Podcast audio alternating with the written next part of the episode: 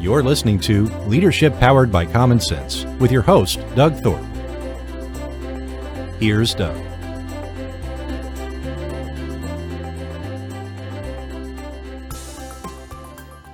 Hello again, everyone. This is Doug Thorpe, and you're listening to Leadership Powered by Common Sense. We're the show where we try to take every challenge you might have as a leader and break it down into some common sense uh, golden nuggets, hopefully, that can help you have greater influence and reach levels of success that you desire. Today, my guest is going to join me, and we're going to have a discussion about your own ability to use the power of your brain to make decisions and shift your own mindset to achieve those things that you might have on your target list and your wish list of great levels of success. So her name is Carolyn Mahboubi. Carolyn, welcome to the show. Thank you, Doug. It's such a pleasure to be here with you. Carolyn, it's a little bit of a tradition here. I ask people to share some of their background before we set up and get into the meat of the subject we may be talking. So, would you share with us your journey to where you are today? Sure, sure. Uh, Doug, I've been a professional life and leadership coach for the last decade. Uh, before, but this is a second career for me, and uh, unsurprisingly, I use that to help people who want to create the next chapter in their lives because uh, I've done that and it's not something new to me. However, professionally speaking, for three decades before that, I was in uh, luxury fashion. So, for those of your listeners who are into high fashion, I brought Gianni Versace to the United States in 1982 um, you know, and and and launched him. And then after that was working for Hermes and Yves Saint Laurent and Bulgari and Gucci before I would say that it was a combination of my career coming to an end and me wanting to end it, which again happens to so many people. We get to a place where we are done and therefore not really um, able to bring our best, bring that generative energy to our work. I hit that that place, and um, and that's my background, professionally speaking. Personally, uh, I was born in Iran, moved here when uh, right before the revolution, when I was 11 years old. And I am a parent to um, a 21 year old and a 24 year old, which helps me coach young adults. That's great. That's great. Well, you're you're right about that sort of uh, the pivot point in life and career or otherwise, and I certainly have had that same experience in my own life. And most, probably, if I really thought about it, all of my clients have done exactly the same thing. Mm. You know, the days of putting in your 40 years in a business and getting the gold watch and going out the door are just non-existent anymore through uh, a lot of different factors, people don't spend those kind of careers. And usually there are decision points that are made. Either you make them personally or the company uh, makes them for you, we'll say. But um, those can be great opportunities. And for those who then get motivated to make a shift and a pivot of some sort, it, it takes you know, a good bit of uh, uh, introspective thought and planning and ideas. But in in a lot of your work, as I read it, you you focus a lot on this area of mindset and mind shift. So, uh, tell me a little bit about how you sort of got zeroed in on that aspect of your coaching. So, there are definitely shifts that take to happen for us when we hit a certain point in life. Let's say when we're in the back end of our life the second half of our lives. It, it, you know research shows that some real changes take place across the board for all of us. For example um, gosh arthur brooks has a book out right now called strength strength to strength or from strength to strength something like that. And he talks about um, sort of focused intelligence versus crystallized intelligence. and you know how in the second half of our lives you know we have the kind of intelligence where we can solve problems and we can think fast and so on. And tr- uh, truly that changes as we age. We slow down in that way. But what we gain is a kind of crystallized um, intelligence, which is our ability to connect the dots to each other in a way we couldn't do when we were younger and young people can't do very well. You can also call that wisdom. And so my job is to help people understand that the only thing that is getting between them and creating this next very successful, maybe even more successful uh, professional and personal chapter of their lives is their mindset, their belief that, okay, now I'm not as fast, I'm not as good, I'm not as strong, you know, I'm not as young, I'm not, I can't compete. And that's all up here. Before we started, you talked about the six did you say the six inches of real estate? Yeah, yeah. I love that. I hadn't heard that before, you know, between our ears. And here's the thing most people think that you're talking about pure um, intellectual horsepower. That's not what we're talking about. We're talking about how you use your mind, how you manage your mind, again, to use your words, so that you are the master of your mind, not the servant to it. And most of us don't learn that when we're younger. And then we hit this point in our lives where we are just inundated with limited beliefs that our mind is generating and we're believing. So, my job, your job uh, as a very successful executive coach, I'm sure you'll agree, is to help our clients think well. Right. And uh, one of the entry points where this this idea of pursuing the ability to make a mindset shift uh, in coach speak, we talk a lot about limiting beliefs. Mm-hmm. And as we as we engage with clients and, and we go through a dialogue about where they are, where they want to go, part of the challenge is talking about well what's holding you back? You you say you want to go here to this other place or this other level.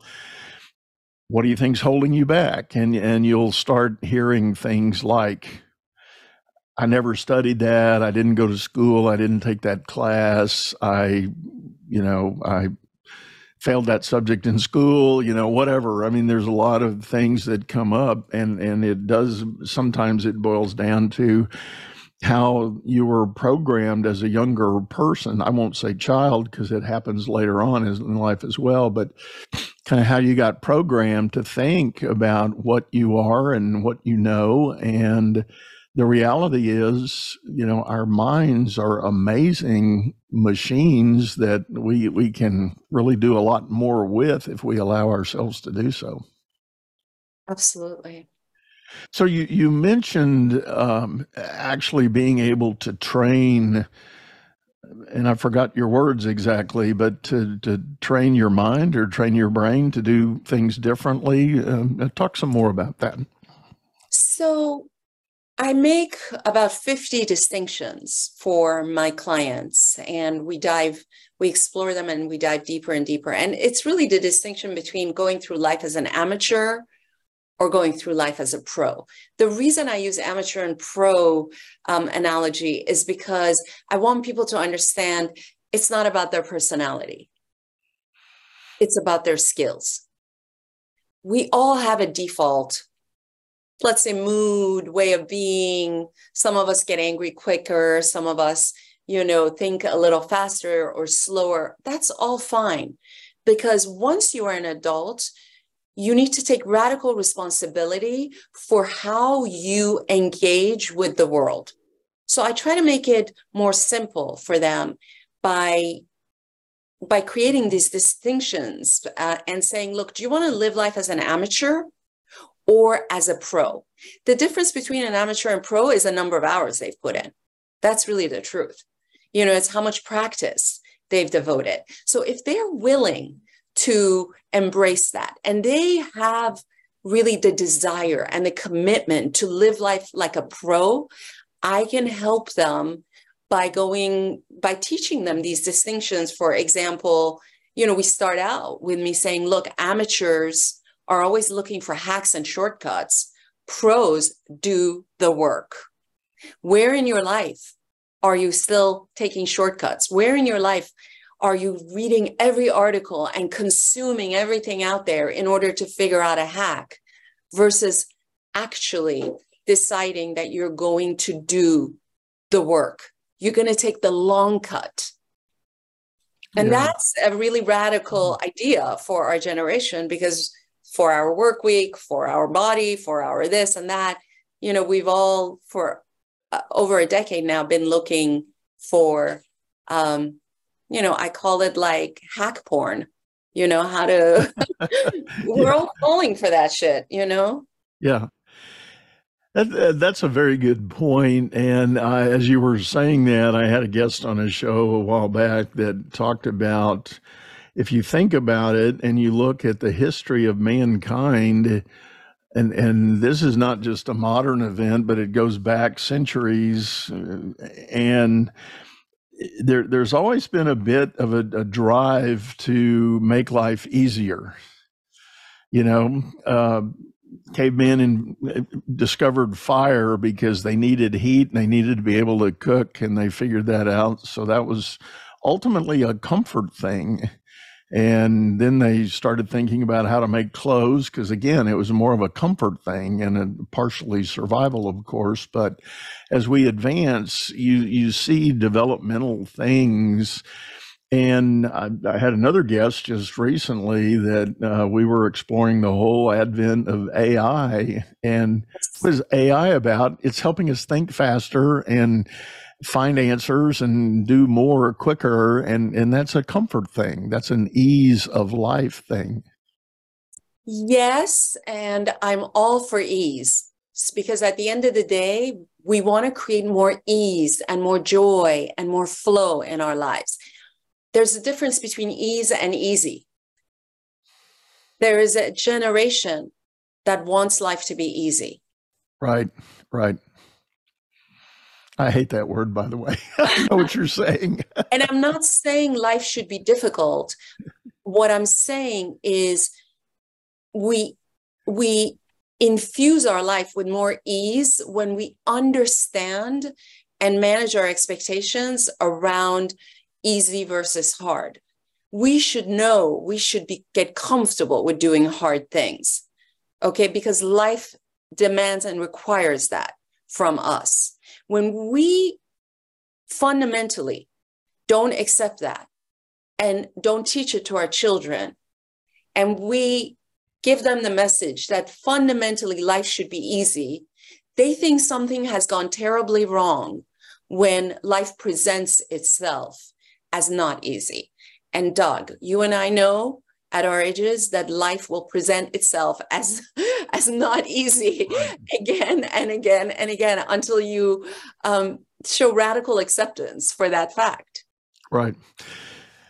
I'm i'm i'm living that right now in in my family. I've got five kids and uh, four of them are married and the fifth is in a very significant relationship but um, without going into details one of the couples is going through a very challenging part of life and and not to make light of it but my kids will tell you as they bring this news to me I, my frequent response is welcome to the big league you know it because yeah. if it if it for them represents their journey in life growing up and and getting older and experiencing more and then these these hard chapters come up or these hard challenges come up um, you're right. That's kind of what living the adult life is about. You're you're going to have to figure out how to navigate that, and you know you you can get into the question: Are you going to be a victim or victor in the moment?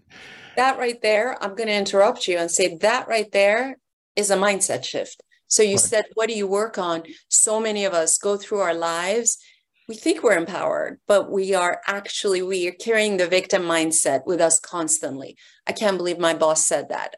What would it take for my kid just to like appreciate what I do? Oh my God, my wife, this, you know, I mean, it's constant. And to become awakened to that and to learn that, hey, your mind will say things like that. That doesn't mean you should Velcro yourself to it. You know, every idea your mind comes up with is not necessarily the truth.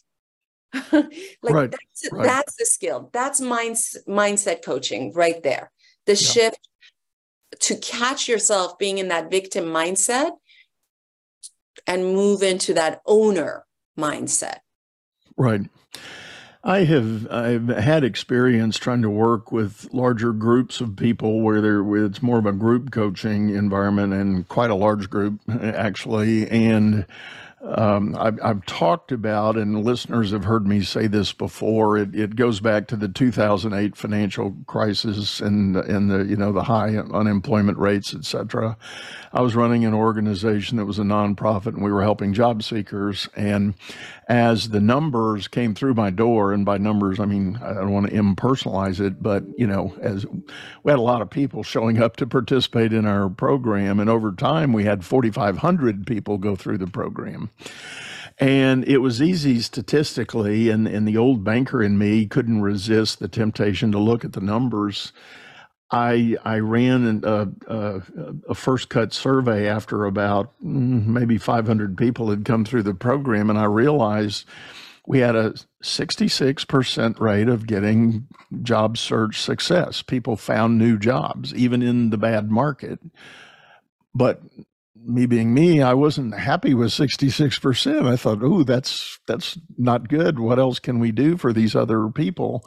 Mm-hmm. But then as I really leaned in and started studying the names in the segments that we had, I realized I had a very hard factual analysis that showed me my people were showing up participating at three different levels.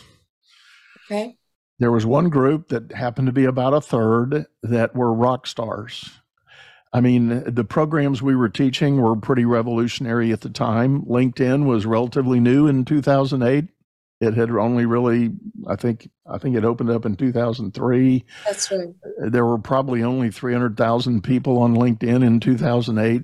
Now it's, you know, 2 million or uh, 2 billion, I mean, something like that. Um, but we were teaching techniques and behaviors and things like that. So this top group, they just ate it up. And I mean, they would go work it. They would, to your point, they would they would take the long way. They would they would do all the work, do all the process, and boom, they would announce, "I got a job. I got a job. Here we go." Then there was a middle group that was had a little more pushback. They were like, eh, I don't know, but maybe I'll try. So they were slower to adopt, but in the end, they did, and they had success. But then I had this other third that was, nope, that's not the way you do it. You know, last time I wrote a resume, I went down to the print shop and I got a box of nice stationery and I banged it out and I I went door knocking and did a, you know, and it's and and the popular phrase was that's just the way I am. You're not going to get me to change. Yes. Yes. Well, then you're just going to get the results that you've been getting. Exactly. and that's what happened. That was the third that fundamentally, and I, this sounds very insensitive, I realize in retrospect, but I call them the chronically unemployed. Mm. Yeah. They they were not going to adopt new ideas and they were going to hold on to some bitterness and some victim mentality about what happened to them at the old job you know, they felt they were unfairly released from the old company. Well, my guess is they were probably the perpetual complainers and underperformers anyway. I hear you. And the good news is that we can change that. That's what I want your audience to understand that it is not who we are. It is a pattern of thinking that we either inherited or developed, as you said, you know, through a difficult time. I've been there myself um, you know, I worked with a coach. I still work with a coach. Uh, I believe in coaching as a perpetual discipline in my life, it can be changed. Right, right. And and to get back to the whole point of this, it is uh, it is that mindset, and and the reason we think the way we do can can be derived from a lot of different sources and a lot of different ideas, but it is getting that new thinking. And sometimes opportunities like hiring a coach to come in and help you uh, process or uh, another coach speak word that I believe in heavily is is the idea of reframing. Mm-hmm. You know, I, I could be saying to you, Carolyn, if, if I were your coach, I would say, well, so tell me what your concern is right now. And you would describe something and maybe there would be a little bit of sprinkling of a little bit of that that victim language in it but i would challenge you to see if there's another angle or another point of view that you could apply to the same situation but see it from another dimension yes exactly uh, one of my favorite ways to do that is when somebody tells me something is not possible, but there's evidence of it in the world. I mean, somebody else is doing that thing, right? Usually 99.9% of the time, something that any one of us thinks is impossible is being done by someone else. Right. So I'll say, well, Doug is doing that thing. What do you, how do you think Doug is going about it? What do you think Doug is doing that is different than what you're doing? Right. But you know, you and I both know that really all we do is ask questions. Like we don't tell people what to do. Yeah, I mean, sometimes people will just get frustrated and say, Carolyn, just tell me what to do.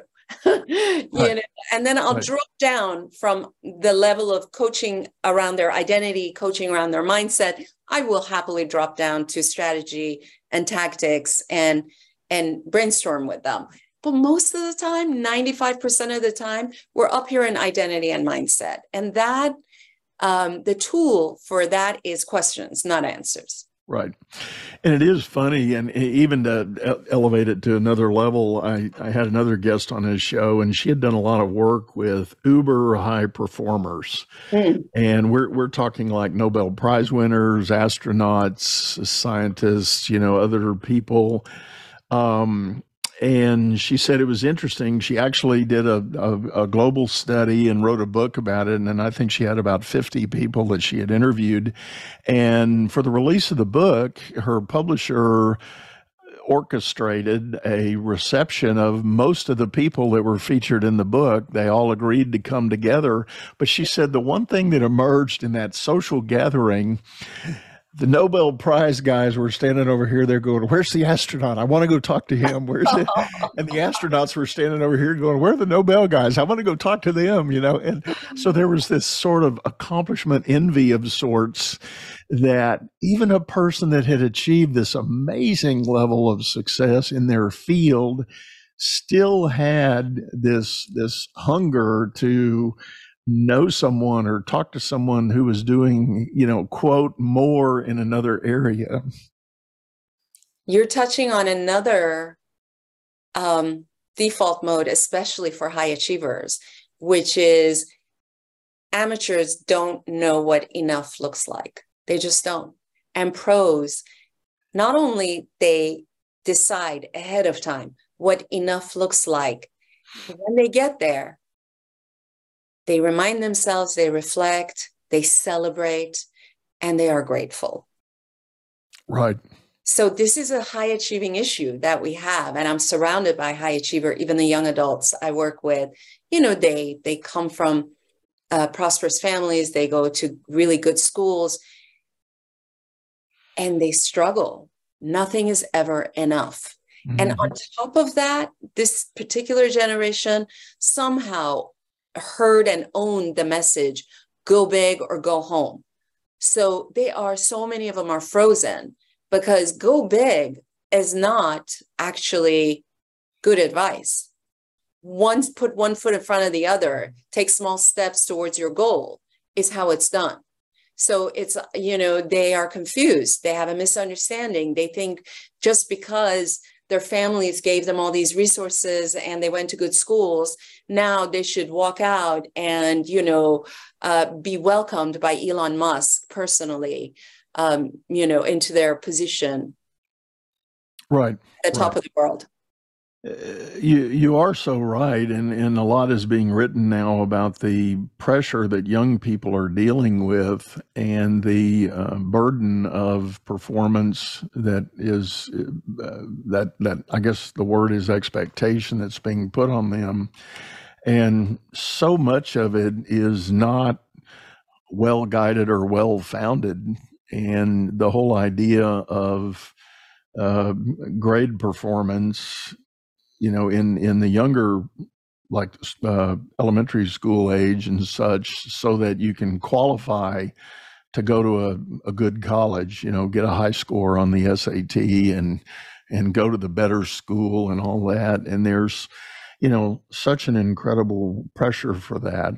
I um, actually had the event uh, an opportunity, I should say, for an event at, at my old alma mater. We have a alumni association that supports a certain group of students at my old school, and we had our annual fundraiser reunion kind of event this last weekend. And meeting the the students that are there now, current college age, you know, the 18 to 22 year olds that are in the programs now. Um, on the one hand, it was very encouraging. They're all incredibly bright and um, somewhat competitive about where they are and what they're doing, and they're they're very diversified in what they're thinking and uh, interests that they're pursuing. Virtually all of them are some way engaged in an extracurricular activity, which in my day maybe two out of 10 were doing extracurricular things. Everybody else was just sort of focused on the study. So it, it is an interesting model, but you can you can infer the pressure they feel to to perform. And that's right. And I'm with you. The question is for what? You know, what what is that end game you think you're striving for, and is it viable and realistic? And you know, here I think you're touching on what I believe is the power of transformational coaching. So many people come to coaching really for strategies and tactics and productivity and efficiency and creating great systems. But if your system is addressing the wrong goals, if your system is addressing goals that are not aligned with your values, then all you're doing is you're doing the wrong thing better. Yeah. I like you know? that. And so many of us, you know, wake up to this in the second half of our lives and and it's a real problem because then we feel uh, disappointed and hopeless and we go through all these emotions because we feel that um, i forget who it was but who said that, you know, when the ladder is up against the wrong wall, you know, great, you get to the top of the ladder, you find out it's been against the wrong wall. It's very hard. Right. And that's why the people have a midlife crisis or become sad and hopeless in the second half.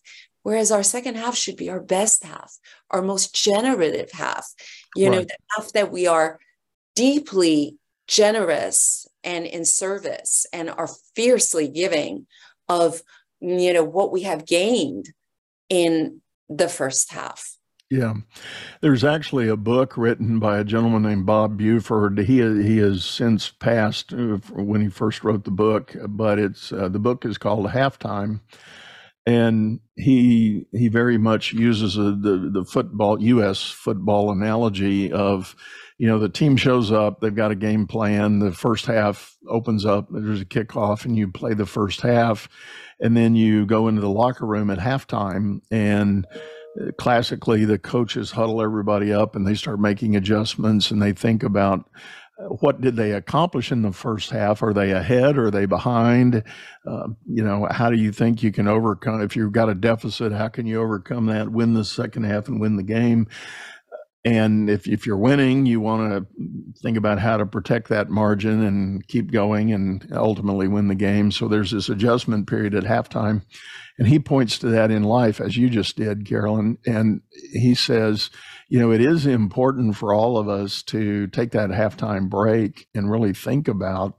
And obviously, age wise, it's a little bit different for people on where this really occurs but typically it's in the late 40s, certainly through the 50s, somewhere that people start having this sense of a need for that assessment and that decision point.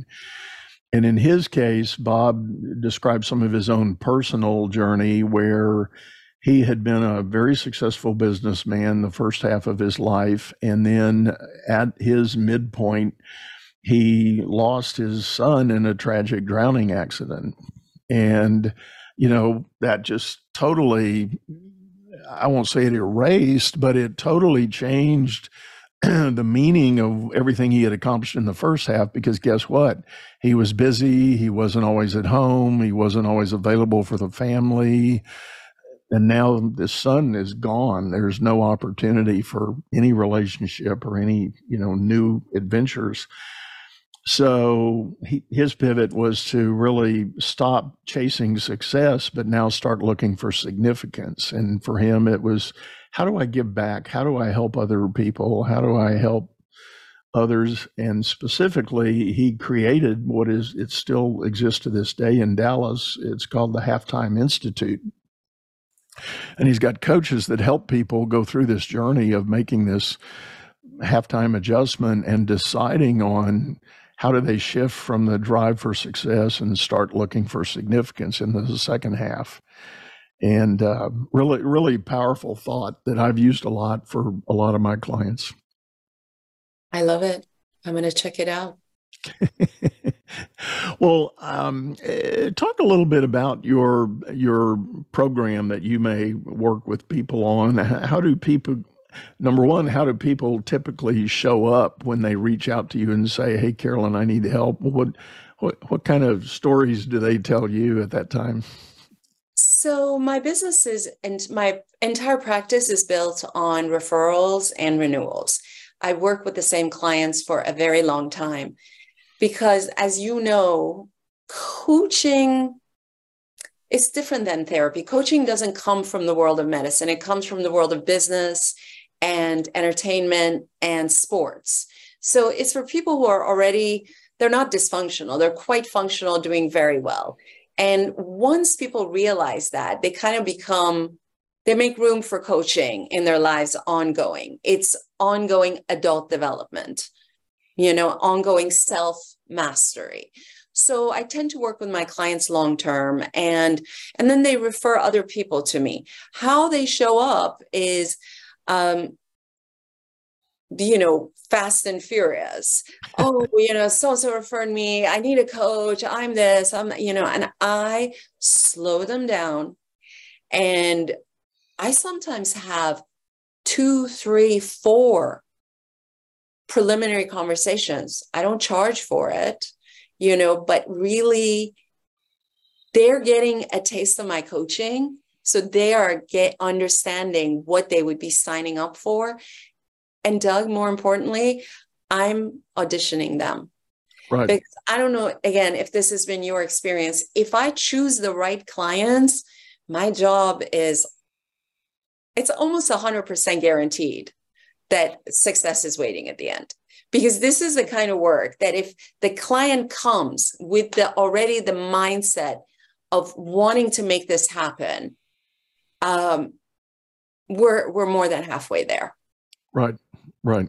No, I, I agree totally, and I have a similar process of uh, meeting with and vetting, if you will. Um, uh, but it, but it's more of establishing the chemistry and the opportunity for success and, and determining because there are those who maybe have sent been referred because somebody told them you got to fix something you know and you you're not going to have long-term success in this company if you don't do something different and so those are much different profiles of, of people that are um, looking at coaching as a fix rather than a, a genuine growth opportunity. That's right.